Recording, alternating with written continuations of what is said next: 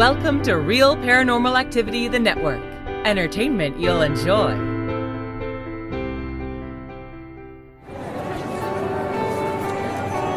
You are listening to an RPA production where people gather.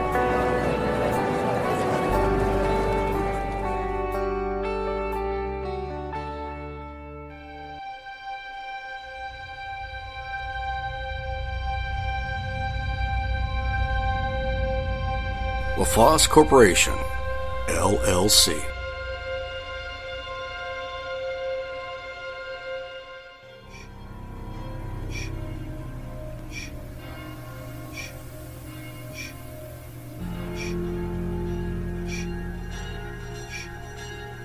Welcome to the Mansion on the Hill.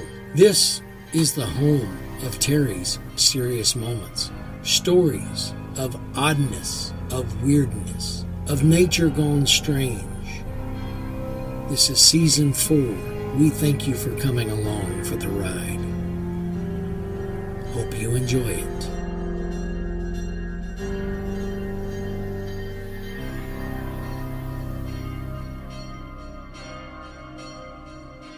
Hello, everybody. This is Terry from Texas. I want to jump right into the stories tonight. El Pueblo de la Reina de Los Angeles, also known as the town of the Queen of Angels, was officially founded on September 4, 1781. The settlement was part of Spain's colonization of California, which began in the 1760s as a reaction to Russian advancement into Alaska and Northern California. For such a young city, Los Angeles does quite a swift business in hauntings. Maybe it's the specter of the film industry? It's not just the creaky old mansions on West Adams that have ghosts either. Pretty much every tourist spot is also said to host a spirit or two or 17. Number one on the list is the TCL Chinese Theater at 6925 Hollywood Boulevard, and it more than likely has more than one unhappy spirit hanging around. The former Grauman's Chinese Theater hosts the hand and sometimes footprints as well as signatures of many stars of yesterday on up through more modern names. One spirit said to haunt the theater is actor Victor Kilian, best known as the Fernwood Flasher on Mary Hartman, Mary Hartman, and as a character actor across many TV shows. He is said to haunt the forecourt of the Chinese, and that's where the uh, squares with the handprints and signatures and things are. Kilian lived near the theater and was beaten to death in his home in 1979. Some stories say it was burglars, Others say he invited up a man from a nearby bar. Number two is the Silent Movie Theater at 611 North Fairfax Avenue, and it's said to be haunted by the ghost of its first two owners. John Hampton opened the theater in 1942 and dedicated his life to preserving silent films, using toxic chemicals that eventually gave him cancer. Lawrence Austin reopened the theater after Hampton's death in the early 90s. In 1997, he was fatally shot in the lobby in a plot concocted by his lover and projectionist. Hampton is said to haunt the upstairs lounge while Austin covers the lobby. There were whispers of a shady past regarding Austin, as well as reports of domestic disturbances between Austin and his lover, James Van Sickle. Van Sickle was into heavy debt, and as inheritor to Austin's estate, he was also not above plotting the murder of his lover. A 19 year old man, Christian Rodriguez, was charged with the violent shooting death of Austin and the attempted murder of a worker at the snack counter during what was made to appear as a botched robbery. Number three on the list is the Pantages Theater at 6233 Hollywood Boulevard. The theater has at least two ghosts, probably three. One is a singing woman who's said to have died in the mezzanine in 1932, and the one and only Howard Hughes. The other spirit is sometimes thought of as the original owner of the Pantages, but others just describe him as a strong male spirit. Hughes RKO Pictures bought the Pantages in 1949, and he had offices on the second floor. Employees over the years say they've seen his apparition there. It opened on June 4, 1930, with 2,812 seats.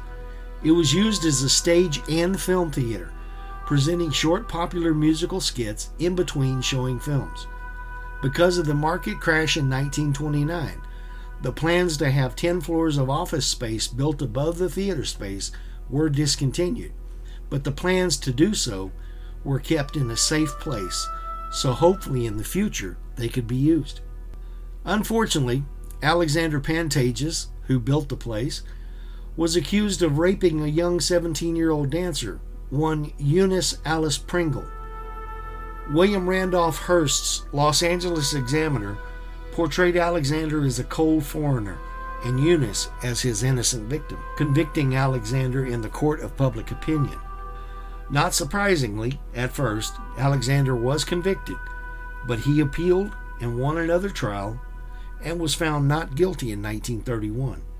On re examination, her story didn't really make sense. It is suspected that Eunice was paid by Joseph Kennedy, who controlled RKO at the time, to make a false claim against Alexander because Alexander had turned down Kennedy's first offer to buy Alexander's theater. Plus, Alexander Pantages was a gentleman and reportedly never would even think of raping someone, contrary to yellow journalism claims made against him by Hearst's newspaper. RKO was eventually bought by Howard Hughes, so he officed out of there. It is said that both he and Alexander have been seen in the theater. Since 1932, the sound of a female singer has been heard in the theater auditorium when the theater was empty, dark, and quiet any time of the day or night. In 1994, she gave her first public performance to the living. She showed her confidence in her talent by singing along with the cast of a musical. Her voice was inadvertently picked up by a microphone and heard publicly in front of a live audience.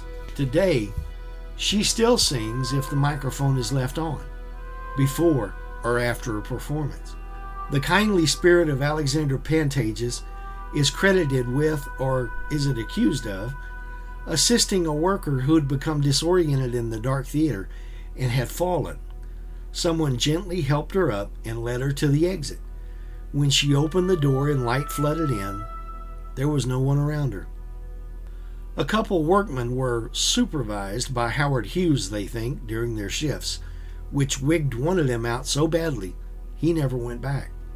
Number four is the Knickerbocker Hotel at 1714 Ivar Avenue. The Knickerbocker, which is now a senior living facility, might be one of the most haunted places in Los Angeles. It was built as an apartment building in 1925, then became a fancy hotel. Rudolph Valentino, and if you don't know who that is, Google him. Rudolph Valentino is now said to haunt the bar. Marilyn Monroe supposedly hangs out in the ladies' room, and there are lots of assorted other sightings. And there's plenty of other fodder. Director D.W. Griffith died in the lobby, and actress Frances Farmer was arrested in the hotel on her way to insanity. But it's perhaps most notable for its non haunting. After Harry Houdini's death on Halloween 1926, his widow Bess attempted to contact him every year for 10 years with a seance on the roof of the Knickerbocker. No dice. Bess called it quits and blew out the candle. Number 5 is the Comedy Store at 8433 Sunset Boulevard. The Comedy Store's building originally housed Ciro's, which was a hot mob hangout in the 40s and 50s.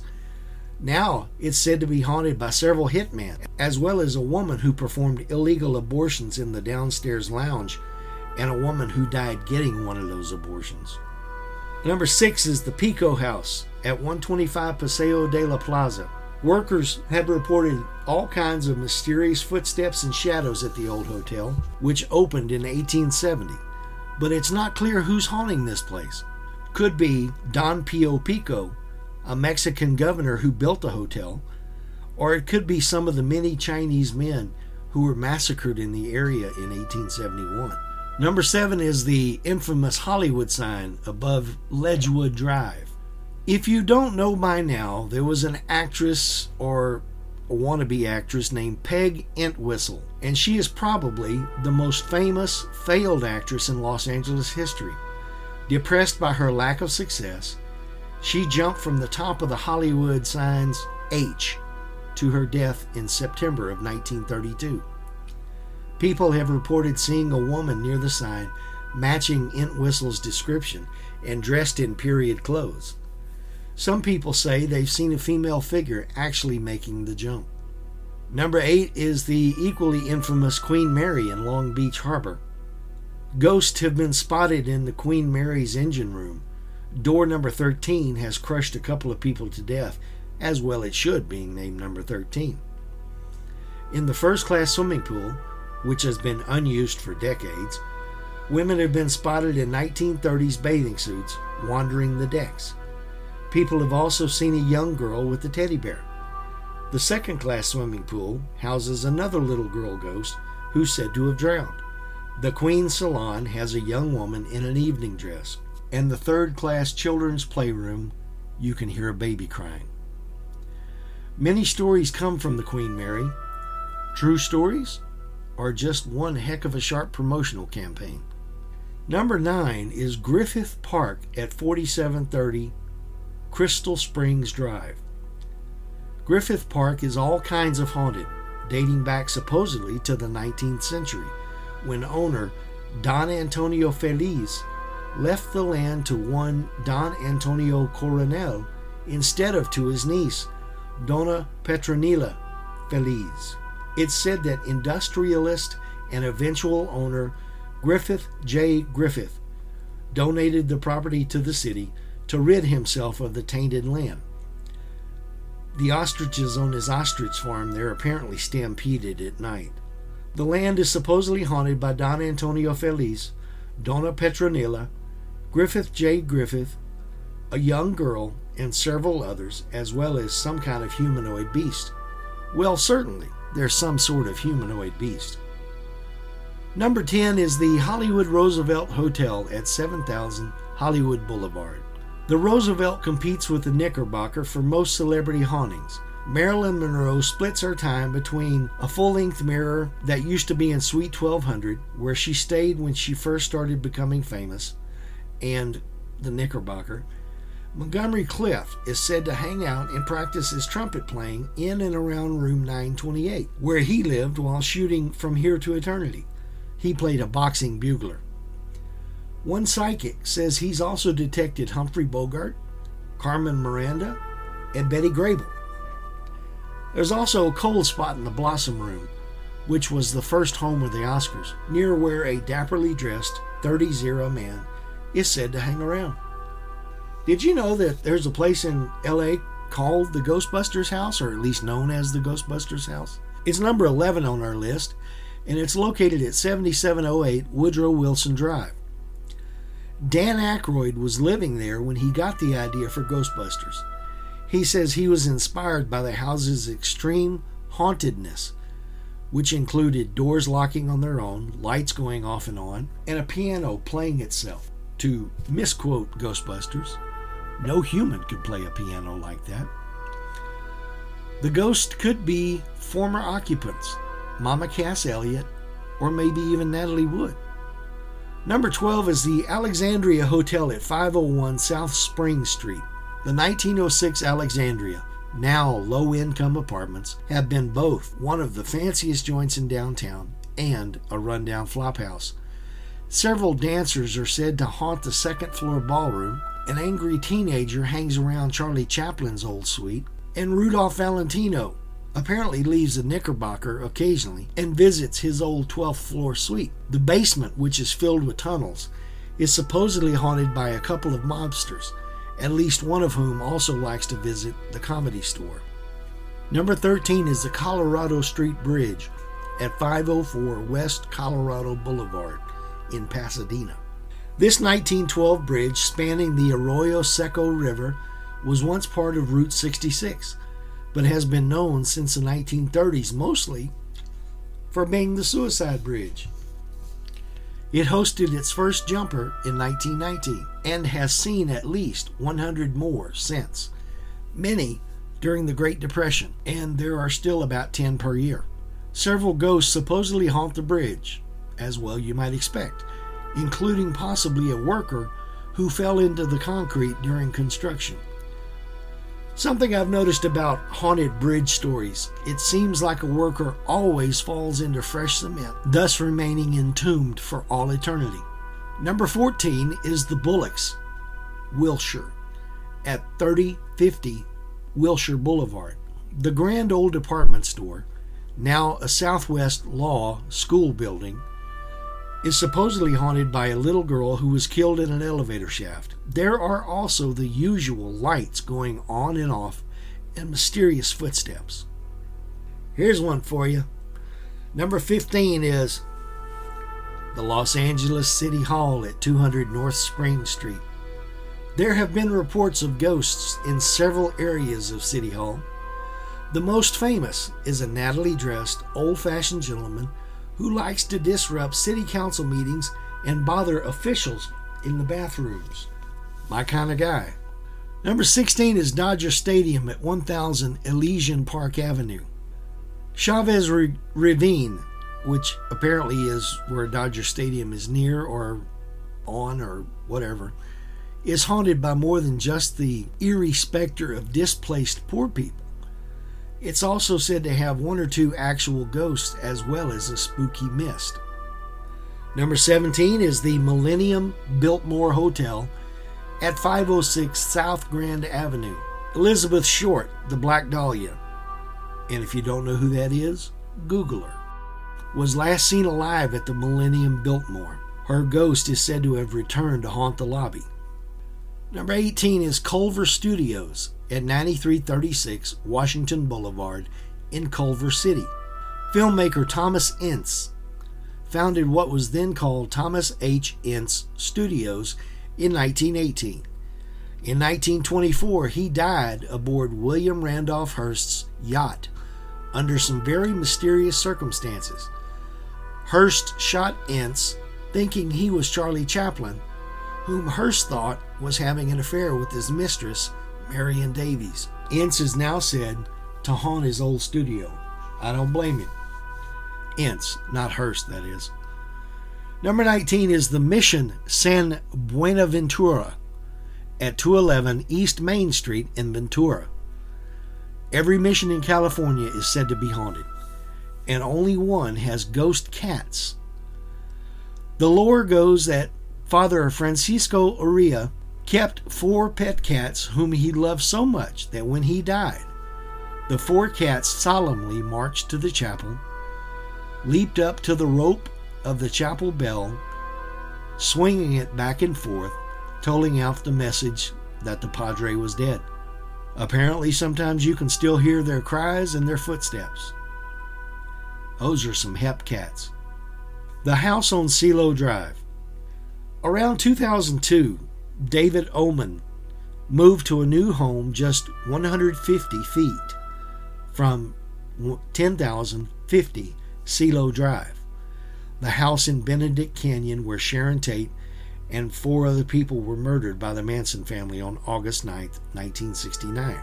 The mansion where the murders took place had been torn down in 1994, though a different house was later built on the site. Five years after the home was raised, however, Oman's father purchased a nearby plot for $40,000 and together they built a house on it. During construction, a worker told Oman that he heard voices and footsteps coming from the top floor and he knew he was alone.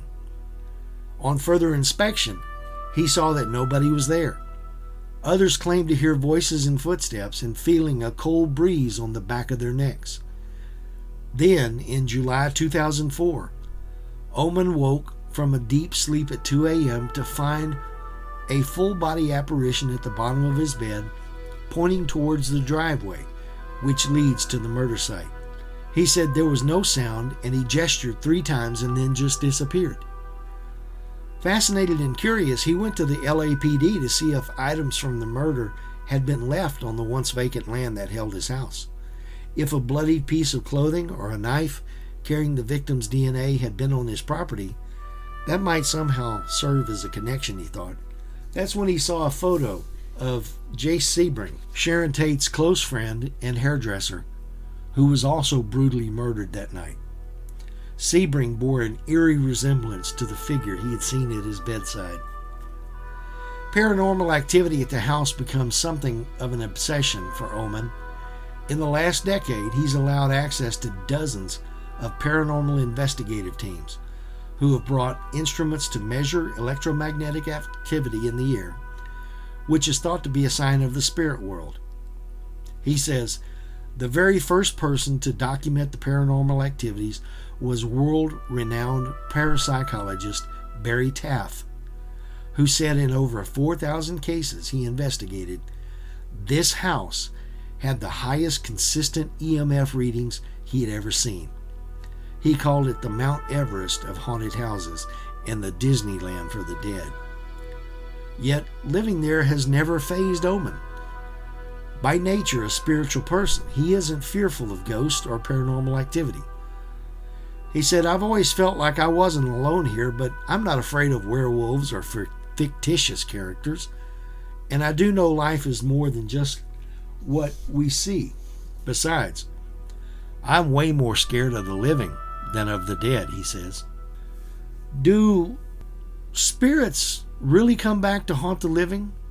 Or is it that those individuals who have guilty consciences see repeats of their misdeeds? Or do you subscribe to the stone tape theory? The stone tape theory is the speculation that ghosts and hauntings are analogous to tape recordings and that mental impressions during emotional or traumatic events can be projected in the form of energy, recorded onto rocks and other items, and replayed under certain conditions. The idea draws inspiration and shares similarities with views of 19th century intellectualists and psychic researchers such as Charles Babbage, Eleanor Sidgwick, and Edmund Gurney. Contemporarily, the concept was popularized by a 1972 Christmas ghost story called The Stone Tape, produced by the BBC. Following the play's popularity, the idea and the term stone tape were retrospectively but inaccurately attributed to the British archaeologist turned parapsychologist T.C. Lethbridge, who believed that ghosts were not spirits of the deceased, but were simply non interactive recordings similar to a movie.